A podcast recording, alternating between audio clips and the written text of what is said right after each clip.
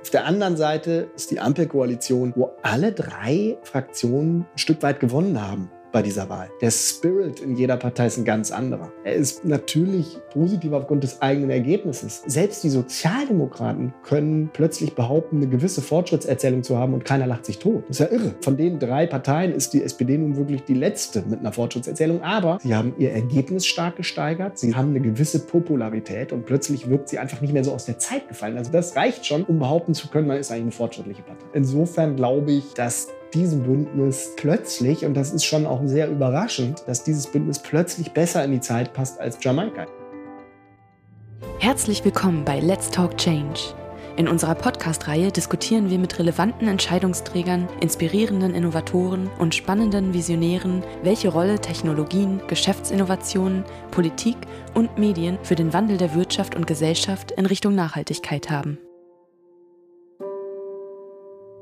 Mein Name ist David Wortmann. Am Sonntag hat Deutschland gewählt. Ich habe mich deswegen mit Veit Medik verabredet. Er ist einer der besten Politikjournalisten unseres Landes und beobachtet für den Spiegel im Minutentakt die Entwicklungen nach der Wahl. Die innerparteilichen Kräfteverschiebungen und die Formierung der neuen Bundesregierung. Noch ist nicht ganz klar, welche Partei mit welchem Programm und welchen Köpfen Deutschland die nächsten vier Jahre prägen werden. Wir analysieren die aktuelle Lage und die potenziellen Regierungsoptionen. Wir stellen uns aber auch die grundlegende Frage, ob durch den zunehmenden Bedeutungsverlust von Parteien als Institution nicht stattdessen eher inspirierende Narrative in den Vordergrund rücken müssen als verbindende Klammer der immer heterogeneren Unterstützerbasis von immer unüblicheren Parteienbündnissen. Und gilt Gleiches womöglich auch für die anfälligen Institutionen der Medienlandschaft? Doch wo liegen hier die Grenzen für Journalisten, wenn sie auf der einen Seite ihre Leserschaft über packende Geschichten an sich binden, aber auf der anderen Seite sie sich nicht mit dem Gegenstand ihrer Berichterstattung gemein machen wollen oder sich gar der Kritik aussetzen wollen, als Aktivisten wahrgenommen zu werden, wie beispielsweise beim Klimaschutz. Freut euch auf eine wirklich spannende Episode von Let's Talk Change, jetzt mit Veit Medik, dem langjährigen Politikredakteur des Spiegels. Schönen guten Morgen, Veit. Grüß dich.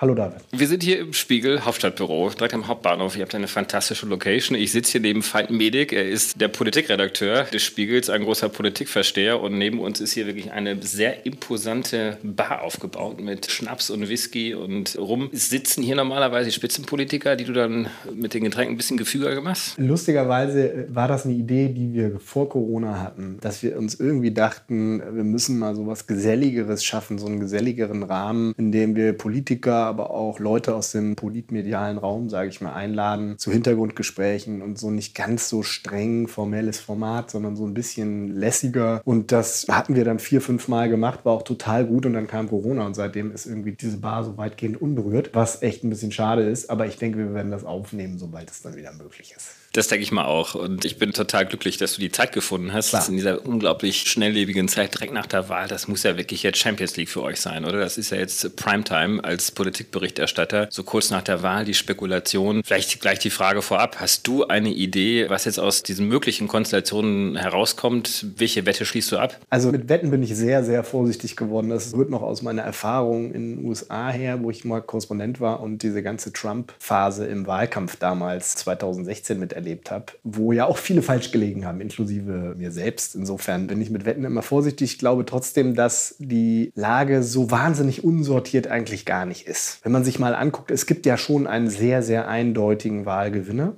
Das ist Olaf Scholz und das ist die SPD, was ja schon mal eigentlich fast unglaublich ist, wenn man mal die Entwicklung sich vergegenwärtigt, wo die Sozialdemokraten herkamen. Vor drei Monaten haben wir alle noch uns kaputt gelacht, wenn Olaf Scholz behauptete, er wolle jetzt Kanzler werden. Die SPD lag irgendwie bei 14, 15 Prozent eingemauert in so einem Miniturm. Ja. Keiner hat daran gedacht, dass die dieses Land noch mal führen können. Und plötzlich liegen die bei 26 Prozent. Klarer Wahlsieger, klarer Wahlverlierer. Die Union, historisch schlechtes Ergebnis, aber eben auch hinter ihrem Koalitionspartner, was, glaube ich, in der Union sich auch kaum jemand hat vorstellen können. Weil man ja eigentlich dachte, man hat in diesen ganzen großen Koalitionen die Sozialdemokraten schön klein koaliert. Und plötzlich liegen die vor einem. Also ich glaube, das muss bei der Union jetzt langsam einsickern. Tut es auch, merkt man, wie das in der Partei jetzt langsam verstanden wird, was für eine dramatische Entwicklung sich da vollzogen hat in den letzten Wochen, muss man fast sagen. Das war ja ein sehr kurzer Zeitraum. Und wenn man sich das vor Augen hält, klarer Wahlsieger, klarer Wahlverlierer, spricht schon sehr viel dafür, dass die nächste Bundesregierung Meinung auch von der SPD geführt wird. Und das ist nach Lage der Dinge dann eine Ampelkoalition. Aber klar, vor einer Regierung liegen Sondierungen, liegen Koalitionsgespräche, ist ein langer Zeitraum, kann viel passieren. Haben wir vor vier Jahren gesehen, wo das dann alles geendet ist. Insofern wage ich da nur begrenzt eine Prognose. Du hast es ja schon auf Spiegel Online mit einem Video kommentiert, dass Olaf Scholz ja eine Verhandlungsmachtsposition eigentlich verloren gegangen ist. Ein rot-rot-grünes Bündnis. Und damit ist er natürlich auch so ein bisschen ausgeliefert einem, sagen wir mal, starken Jungteam zwischen Grüne und FDP. Ihm blieb ja trotzdem ja noch letztendlich die Option einer großen Koalition. Also damit kann er immer noch flirten. Die Frage ist halt nur, ob die CDU darauf eingeht. Also ich finde, die ist auch unterberücksichtigt, diese Koalitionsoption, ehrlich gesagt. Alle diskutieren nur über Ampel und Jamaika. Ich glaube, dass die Große Koalition nicht eine komplett surreale Vorstellung ist. Warum? Erstens braucht die SPD diese Koalitionsoption als Verhandlungschip gegenüber den kleinen Parteien. Damit sie immer sagen kann, pass auf Leute, ihr könnt auch nicht alles fordern, liebe Grünen und liebe FDP. Wir haben hier immer noch eine andere Koalitionsoption in der Hinterhand. Zweitens ist es aus SPD-Sicht nicht völlig unattraktiv. Muss man sich auch mal vorstellen. Die Große Koalition war immer der absolute Wahnsinn aus sozialdemokratischer Sicht. Aber wenn man den Kanzler stellt, verändert das natürlich die Geschäftsgrundlage fundamental. Aus Unionssicht, wir sagen immer, die Union ist eine Machtmaschine, orientiert sich im Grunde genommen nur an der Macht, ist es so unattraktiv auch nicht, als Juniorpartner in ein solches Bündnis zu gehen. Sehr viele Ministerien, deutlich mehr als in einem Dreierbündnis. Man kennt den Koalitionspartner, es gibt da eine verlässliche Zusammenarbeit. Ein Neuanfang, okay, aber den braucht ja auch die Union. Es wäre eine elegante Möglichkeit, wahrscheinlich Armin Laschet loszuwerden, den sehr umstrittenen Parteivorsitzenden, weil man sich kaum vorstellen kann, dass Laschet in ein solches Bündnis ginge als Parteivorsitzender da bräuchte es dann einen personellen Neuaufbau, den die Union ohnehin braucht. Dann könnte sie sich in der Regierung erneuern und nicht auf den Oppositionsbänken. Eigentlich kein so ganz unattraktives Szenario. Aber trotzdem, demokratietheoretisch, wäre das irgendwie die vierte große Koalition in den letzten 20 Jahren oder was? Oder die dritte? Schwierig, ja. Zumal eben diese Dreierbündnisse auch ihren ganz eigenen Charme haben. In Baden-Württemberg hat die CDU ja auch damit schon leben können. Also insofern durchaus ein realistisches Szenario. Wenn man dir jetzt so ein bisschen zugehört in den ersten Minuten unseres Podcasts, hat man ein Gefühl, dass für dich Politikberichterstattung sowas wie Sportberichterstattung ist. Also mhm. du gehst durch diesen Prozess hindurch, du schaust dir ganz genau an, welche Optionen es gibt, wer könnte hier punkten, wer könnte dort punkten. Ist das für dich eine richtige Analogie oder ist das dann doch falsch gesetzt? Man kann diese Analogie ziehen in Zeiten des Wahlkampfs und in Zeiten von Wahlen. Weil natürlich ist da die entscheidende Frage, wer gewinnt, wer verliert und wer führt dieses Land. Das sind, wenn man so will, Treppchenfragen. Ja? Wer kriegt Gold, Silber und Bronze? Insofern ist die Analogie nicht völlig falsch. Aber Wahlkampfzeiten sind auch nur ein sehr, sehr begrenzter Zeitraum des politischen Alltags. Also schon nach wenigen Wochen kommt man in die Tiefebene der normalen Regierungszeit. Ja? Und da rücken natürlich dann eher Themen in den Fokus, Schwerpunkte, natürlich auch Auseinandersetzungen und Richtungskämpfe und Machtkämpfe. Aber natürlich nicht mehr so die Fixierung auf bestimmte Bündnisse, bestimmte Spitzenfiguren und so. Das rückt alles etwas in den Hintergrund. Aber in solchen Zeiten wie jetzt, wo eine Bundestagswahl noch so historisch auch aufgeladen ist, weil nach 16 Jahren Angela Merkel abtritt und es zum ersten Mal seit 70 Jahren überhaupt eine Situation gab, wo es keinen Amtsinhaber gab bei einer Bundestagswahl, da ist klar, glaube ich, dass sich fast alle politischen Journalisten mit der Frage auseinandersetzen, wer wird es jetzt und was kommt jetzt. Ein Sportjournalist hat ja auch eine gewisse Haltung, weil er meistens ja doch in einem bestimmten Lager liegt und gar nicht so objektiv über ein Spiel berichtet. Ist da manchmal auch die Versuchung da, als Politikjournalist mit einer gewissen Haltung in die Berichterstattung zu gehen? Also gibt es beispielsweise für dich auch eine Wunschkoalition und neigt man manchmal dazu, vielleicht doch das ein oder andere sich dann auch aus den Nachrichten, aus den Quellen, die man so bekommt, herauszupicken, das so zu framen, dass man in diese Richtung hinein Bericht erstattet? Also ich bin der festen Überzeugung, dass alle, die, die sagen, es gibt objektiven Journalismus, eigentlich lügen. Das gibt es nicht. Natürlich ist jeder Journalismus auch in gewisser Weise subjektiv gefärbt. Das müssen aber gar nicht politische Präferenzen sein. Also ich bin natürlich kein Parteimitglied. Ich würde es auch für unvereinbar halten, dass ein Journalist Parteimitglied irgendwo ist. Insofern gibt es natürlich eine Objektivität. Ich gucke erstmal alle Parteien im demokratischen Spektrum mehr oder weniger gleich an. Aber es kommt ja auch auf politischen Stil zum Beispiel an. Ich hatte immer meine Probleme, das sage ich ganz offen, mit der Herangehensweise der Union in diesem Wahlkampf. Nicht, weil ich die Haltung oder die Programmatik der Union unbedingt falsch finde, das hat damit gar nichts zu tun. Aber der Ansatz zu glauben, dass dieser Wahlkampf eine reine Erbveranstaltung ist, für die Union, dass man im Grunde genommen nur klären muss, wer aus der CDU Angela Merkel folgt und man auf einen Wahlkampf eigentlich verzichten kann. Das habe ich immer für eine demokratische Anmaßung gehalten, von Anfang an. Und ich glaube, dass man da auch durchaus diese Haltung klar machen kann als Journalist, klar machen muss als Journalist, weil es eben um demokratischen Wettbewerb geht, um die Vielfalt von Ideen und Vorschlägen und eine Wahl nur dann Sinn macht, wenn auch Unterschiede erkennbar werden und klar wird, dass es wirklich verschiedene Parteien sind, die da antreten. Und diesen Unterschied, das war ja der klare Ansatz auch von Armin Laschet, der sollte ja gar nicht erst entstehen in diesem Wahlkampf. Ich glaube, dass es was Gutes hat für die Demokratie in diesem Land, dass dieser Plan nicht aufgegangen ist. Jetzt muss man wissen, dass du ja auch lange über die SPD Bericht erstattet hast. Du hast damals den mhm. Wahlkampf, glaube ich, sehr eng mitbegleitet von Martin Schulz. Jetzt bist du ja eher für die Berichterstattung der CDU zuständig, mhm. wenn ich das richtig mhm. einordne. Ist das genau der Grund, dass man nach ein paar Jahren das Betrachtungsobjekt wechselt, um sich dann auch der, der Sache nicht gemein zu machen? Weil ich denke schon, dass dann auch gewisse Freundschaften entstehen oder Loyalitäten vielleicht entstehen mit Politikern. Ja, ist absolut genau der Grund. Also ich wollte das aktiv auch dann machen. Was anderes, eine andere Partei, weil gerade als politischer Journalist, als Hauptstadtjournalist lebt man natürlich sehr von seinen Kontakten. Man richtet viel daran aus, mit Leuten zu sprechen, die besser kennenzulernen, Vertrauensverhältnis auch aufzubauen. Keine Abhängigkeiten. Also das Spiel mit Nähe und Distanz muss schon gut funktionieren. Also Versteht das die andere Seite auch? Auch nicht immer. Ne? Also da gibt es natürlich Übergriffigkeiten und Erwartungshaltungen manchmal, ja, gegen die man sich auch wehren muss, womit ich allerdings in der Regel keine Probleme habe. Aber wenn man jahrelang eine Partei beobachtet und betreut für ein politisches Magazin, dann besteht die gewisse Gefahr, dass man in so einen Tunnelblick gerät, dass man selbst zu einem Akteur fast wird in dieser Partei, ja? weil man sehr viele gut kennt, weil man möglicherweise auch eine Schlagseite hat, mit wem man spricht, weil man natürlich eine Haltung hat, wie eine Partei sich aufstellen muss, um Erfolg im politischen Wettbewerb zu haben. Und diese Haltung teilen nicht alle in einer solchen Partei. Deswegen ist es, glaube ich, dringend nötig, mal das Berichtsobjekt zu wechseln. Einfach auch, um aus dieser Falle rauszukommen, selbst zu sehr drin zu stecken ja? und nicht mehr die Distanz zu haben und von oben auf die Dinge zu gucken, was man eigentlich machen sollte als politischer Journalist. Wir haben ja gerade eher so ein bisschen über deine Rolle und dein Selbstverständnis als Journalisten gesprochen und das Bemühen, auch objektiv Bericht zu erstatten. Dennoch sieht man natürlich auch bei den unterschiedlichen politischen Magazinen, Zeitschriften, und Zeitungen, dass es ein breites Spektrum gibt. Also vom Neuen Deutschland über die Taz, Spiegel, Süddeutsche, FAZ und die Welt. Ist das noch zeitgemäß eigentlich oder versucht man sich da schon auch ein Stück weit abzugrenzen als Medium, weil man versucht damit auch einfach ein anderes Publikum zu finden und am Ende des Tages dann doch auch ein Geschäftsmodell ist? Es ist ganz klar, es ist ein brutaler Wettbewerb. Wir kämpfen alle um Auflage, um Leserschaft. Äh, ist jetzt auch keine ganz neue Entwicklung. Also das haben wir letztlich in den 60er, 70er Jahren auch schon. Nur waren da die Leseloyalitäten, das Leseverhalten natürlich noch ein ganz anderes. Die Konkurrenz war kleiner, das Internet gab es noch nicht. Das hat natürlich alles fundamental verändert. Auch wir sind ja ins Internet gegangen vor 20 Jahren als eine der ersten, haben Spiegel Online gegründet. Wurde relativ schnell, relativ groß und wirkmächtig war und würde ich sagen, ist immer noch das Leitmedium im Online-Journalismus. Aber dieser Wettbewerb verführt natürlich dazu, auch die Ansprache zu verändern, um in diesem Wettbewerb um Aufmerksamkeit auch bestehen zu können. Also man kann jetzt nicht mit langweiligen Geschichten glauben, die Auflage zu stabilisieren. Natürlich ist ein Zwang und ein Drang da, es auch in gewisser Weise unterhaltsam aufzuschreiben und zu präsentieren, das, was man rauskriegt und woran man schreibt. Ich halte das nicht notwendigerweise für schlecht. Ich glaube, dass Journalismus nie schwerpunktmäßig Unterhaltung sein darf. Ich glaube aber, dass wir auch falsch gewickelt sind, wenn wir glauben, ohne jegliche Unterhaltung Leser binden zu können. Natürlich sind wir in einem Wettbewerb um Aufmerksamkeit und da müssen wir gucken, dass wir coole Geschichten machen, die gut sind, exklusiv recherchiert, aber eben auch gut geschrieben und präsentiert. Und auch aktuell sind. Klar, aktuell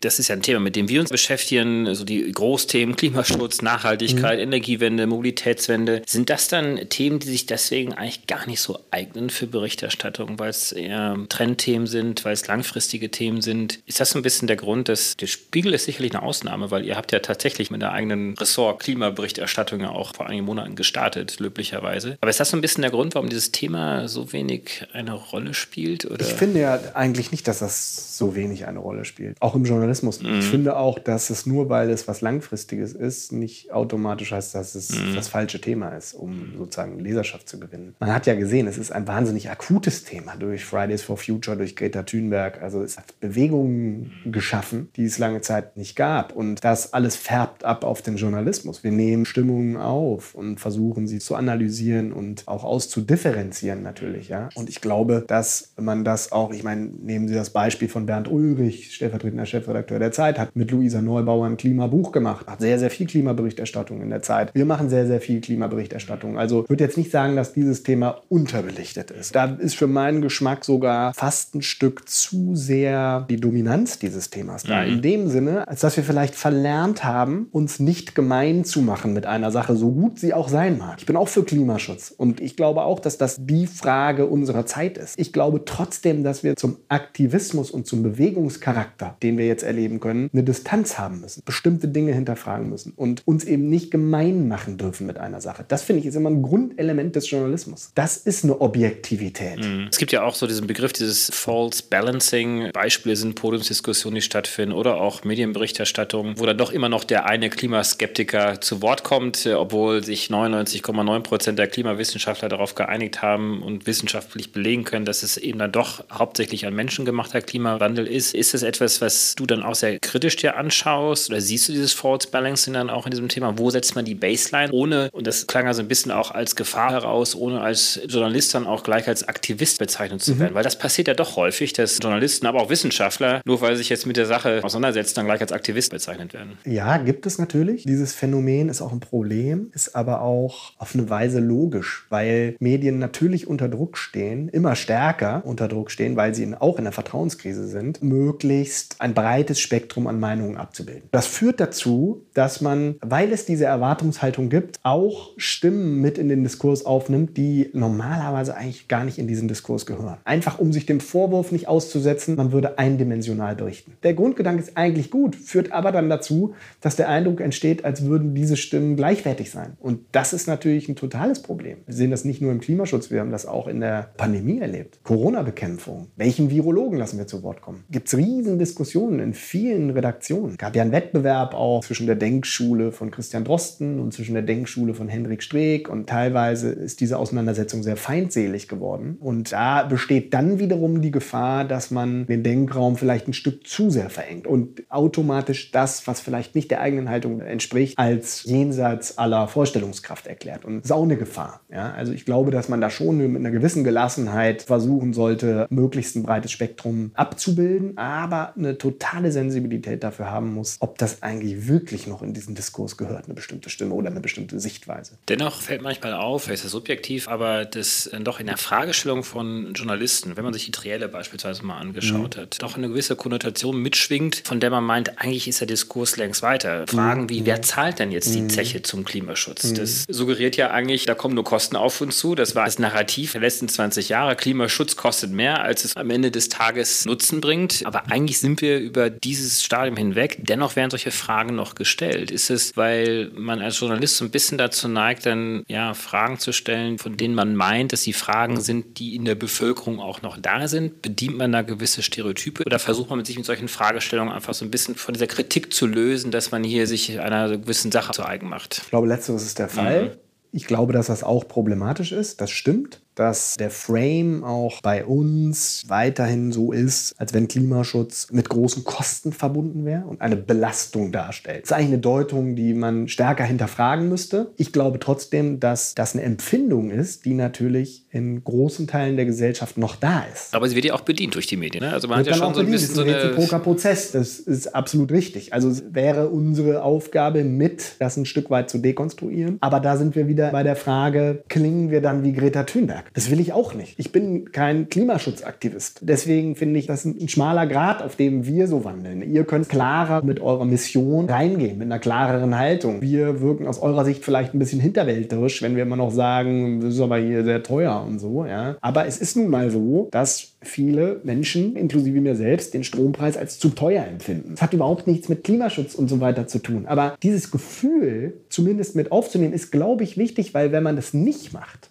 sich die Sichtweise derer, die so denken, noch verstärkt. Wir sind da sehr schnell bei einer Diskussion, entkoppeln sich bestimmte Eliten. Und das hat ein Spaltungspotenzial, dieses Thema. Ja? Und ich glaube, dass das auch zentrale Aufgabe der Politik sein muss, da diese Spaltung nicht noch zu befördern. Ja? Das heißt nicht, dass man jetzt soften Klimaschutz machen soll oder gar keinen Klimaschutz mehr, aber schon im Wording bestimmte Gefühle mit aufnehmen in die eigenen Pläne und die eigene Politik. Weil sonst, glaube ich, ist der Klimaschutz selbst in Gefahr, weil es eben um Akzeptanz natürlich auch geht. Wie schafft man Akzeptanz? Klar, kann man jetzt sagen, Akzeptanz schafft man, indem man es endlich schafft, den Spieß rumzudrehen und zu sagen, Klimaschutz ist aber nicht teuer, sondern er bringt uns auch was. Er rettet uns ja gerade als Industrieland. Ja, okay, stimmt. Es ist eine diskursive Aufgabe, diese Deutungshoheit zu gewinnen. Aber gleichzeitig muss man immer sich im Risiko bewusst sein, dass man damit auch Leute aus dem Diskurs ausschließt, die man eigentlich gar nicht ausschließen will. So, du argumentierst jetzt sehr differenziert. Also du hinterfragst deine Rolle als Journalist, versuchst auf dich und auf deine Branche ja, herabzuschauen, im Sinne wirklich zu versuchen, die feinen Linien herauszukristallisieren, was ist machbar, was ist nicht machbar, was ist Haltung, was ist schon Aktivismus. Du hast gerade schon selbst erwähnt, du hast in den USA gelebt. Du hast ja, glaube ich, zwei Jahre lang für den Spiegel Berichterstatter. Diese sehr differenzierte Diskurs, den wir hier in Deutschland haben, scheint auch in den USA gar nicht zu funktionieren. Also wenn ich mir den Journalismus von außen dort anschaue, ich weiß nicht, wie du ihn erlebt hast, das ist ja dort ganz anders. Ist das eher eine Entwicklung, die ja so in zwei Lagern ganz grob aufgeteilt ist, ja, dem liberalen Lager der Demokraten und dem eher konservativen der Republikaner? Auch eben in der Berichterstattung ist das etwas, was hier auch passieren könnte, dass das in diese Richtung auch läuft, oder sind wir davor gefeit? Ich würde es noch mal ein bisschen differenzieren, was die USA angeht. Ich glaube, dass es in den USA auch den weltbesten Journalismus gibt, aber jenseits des Fernsehens. Ich glaube, dass der Journalismus, über den du jetzt gesprochen hast, vor allem im Fernsehen stattfindet. Fox, Fox News, CNN, auch CNN auf eine Weise, MSNBC und so. Das teilt sich sehr in Lager links und rechts. Es ist sensationalistisch, es ist sozusagen immer aufgedreht, hyperschnell. Es ist eigentlich ein unerträglicher Journalismus, muss man sagen. Bild TV geht in welche Richtung hinein möglicherweise? Mag ein bisschen in diese Richtung gehen, das stimmt. Hat aber natürlich noch längst nicht die Relevanz, auch nur annähernd von solchen Cable News-Sendern in den USA. Also würde da in den USA total differenzieren, weil wir auch in der Trump-Ära zum Beispiel gesehen haben, dass guter Journalismus sich auszahlt und auch belohnt wird. Also das, was die New York Times und die Washington Post da geleistet haben, war ja herausragend teilweise. Und im Übrigen hat das auch für eine spektakuläre wirtschaftliche Erholung bei diesen beiden Blättern gesorgt. Haben so viele Leser wie noch nie. Sind wir davor gefeit? Ein Stück weit ja, weil unser Mediensystem einfach ein anderes. Wir haben einen öffentlich-rechtlichen Rundfunk, den ich auch immer trotz aller Schwächen verteidigen würde, weil er für eine gewisse Ruhe sorgt, für eine gewisse Seriosität und Langeweile. Ja, das mag man schrecklich finden, aber es entschleunigt auf eine Weise und kühlt diesen überhitzten medialen Prozess, den wir in Ansätzen auch schon haben, ein Stück weit ab. Ich gucke lieber Phoenix als Bild TV. Ich gucke auch lieber Phoenix als MSNBC. Aber so geht es dir, so geht es mir, so geht es vielleicht auch ein paar anderen. Die Frage ist, wie geht es dem Durchschnitt der Gesellschaft? Die Gefahr ist, dass ein Großteil der Leserschaft oder der Medienkonsumenten abgeturnt ist von den Angeboten, die es gibt und sich Angeboten hinwendet, die in der Nische stattfinden oder im Internet in irgendwelchen Nischen oder sozialen Netzwerken, wo plötzlich ein Bild entsteht, das fast eine Parallelwelt ist, in die man gar nicht mehr vordringt. Ja gut, aber auch die Gefahr da ist, dass natürlich auch gewisse Blaseneffekte da sind, dass tendenzielle Berichterstattung stattfindet, dass es ja, Berichterstattung gibt, die auch jetzt nicht professionell ist und da fehlt dann schon so ein bisschen die ordnende Kraft des Journalisten. Auf jeden Fall. Also das Geschäftsmodell des klassischen Journalismus ist total in Gefahr. Auf jeden Fall. Einfach weil das Spektrum größer ist an Angeboten, das es gibt. Weil wir nicht mehr die Gate Gatekeeper-Funktion haben, die wir mal hatten, weil es einfach viel, viel mehr Angebote gibt, sich zu informieren. Und weil wir auch durch eigene Skandale und durch unser eigenes Tun sozusagen Misstrauen hervorgerufen haben und in eine Vertrauenskrise gerutscht sind. Ich vergleiche das meistens mit Großorganisationen, also auch Parteien. Die Volksparteien haben Mitgliederschwund, wir haben Leserschwund. In Volksparteien gibt es häufig einen Wechsel am Parteivorsitz, weil die Richtung unklar ist. Bei uns in der Medienlandschaft gibt es häufig einen Wechsel auf dem Chefredakteursposten. Ja? Wir müssen mehr nach außen kommunizieren nicht mehr so binnenfixiert sein. Gleiches Problem haben die Parteien auch. Also es gibt da parallele Entwicklungen, würde ich sagen. Wie kriegen wir das in den Griff? Total schwierige Frage. Ich glaube, indem wir akkurat sind und präzise sind und gut sind, indem wir das machen, was wir können und indem wir das schon auch wirklich mehr mit unserer Leserschaft kommunizieren, weil wir haben ein Vertrauensproblem, das ist doch völlig klar. Aber das kann man ja auch weiterspielen, ne? also auch Richtung Wirtschaft gibt es ja auch gewisse Fragmentierung. Letztendlich kann man die These aufstellen, dass die Gesellschaft als solche sehr viel dezentraler, sehr viel fragmentierter ist und dass diese Klammer einer Institution, die einer Redaktion beispielsweise oder die einer Partei, also die Institution als solches hat ja die Klammer gegeben in den bestimmten bestimmten Kohorten, dass diese Klammer eben nicht mehr funktioniert. Und ist dann die neue Klammer, die sich vielleicht langsam herausbildet, dann doch so etwas wie Narrative, Erzählungen. Also im Prinzip etwas, wo sich die Menschen daran halten können, weil sie an etwas glauben. Und da kommen wir so ein bisschen wieder mhm, zurück auch mhm. zu den Themen, die wir gerade schon hatten. Wie viel Haltung kann man sich eigentlich ja. erlauben, wenn man ein bestimmtes Narrativ bedient? Ich glaube ja, dass es da einen stärkeren Druck gibt, erzählerisch zu werden, auch thesenstärker zu werden. Da haben wir eben auch schon drüber gesprochen. Also einen gewissen Unterhaltungseffekt in die eigene Berichterstattung zu bringen. Ja. Da habe ich nichts grundsätzlich gegen. Es darf nur nicht zu schrill werden. Und da besteht auf jeden Fall die Gefahr, natürlich. Ja. Wenn du merkst, du wirst nicht mehr gelesen oder nicht mehr geguckt, dann versuchst du dich sichtbarer darzustellen. Wie schaffst du Sichtbarkeit? Indem du schriller wirst, indem du greller wirst, indem du verrückter wirst, auffälliger, exzentrischer. Diese Entwicklung gibt es bei uns. Klar, warum hat sich Bild TV gegründet? Weil es vielleicht eine Lücke da gibt, weil es einen Bedarf gibt, weil sich die öffentlich-rechtlichen nicht genügend weiterentwickeln, weil sie eigentlich immer noch so funktionieren wie in den 80er Jahren. Und natürlich gibt es auch Reformbedarf einfach bei vielen Medien. Und wenn man das nicht sich vergegenwärtigt, glaube ich, ist unser Geschäftsmodell insgesamt in Gefahr. Ja. So, wenn der Stellenwert von Institutionen zurückgeht, der Stellenwert von Narrativen in den Vordergrund rückt, ist es ja auch nicht weiter verwunderlich, wenn sich beispielsweise Robert Habeck in den letzten Tagen hinstellt und sagt, dass eine neue Regierung nur dann gut funktionieren kann, indem man sich eben nicht hinsetzt und sagt, was funktioniert alles nicht und wo sind wir auf einer partnerschaftlichen Ebene irgendwie zusammen und quasi eine Spiegelstrichliste führt, die ja dann letztendlich als Ursache identifiziert worden ist von ihm für das Scheitern der Jamaika-Verhandlungen 2017, sondern er sagt im Gegenteil, wir brauchen ein Narrativ, wir brauchen eben diese Erzählung, wir brauchen dieses Magische. Und das hat es ja so ein bisschen gegeben in der Historie, wenn man an die geistig-moralische Wende von Kohl denkt, 82, wo die FDP rübergeholt hat von Seiten der SPD und eine schwarz-liberale Regierung gegründet hat, 98 unter Schröder dann das Projekt Rot-Grün. Also eigentlich braucht es jetzt dieses Narrativ. Welche Narrative würden dir einfallen, mhm. die funktionieren könnten? Vielleicht sowohl für Jamaika als auch die Ampel oder vielleicht auch die Große Koalition. Lass mich einmal ganz kurz noch dazwischen gehen, weil ich finde, also Habeck ist ja selbst ein großer Erzähler. Und natürlich denkt der immer in Narrativen und so weiter. Aber ehrlich gesagt, also das rot-grüne Projekt, ja, Entschuldigung, die hätten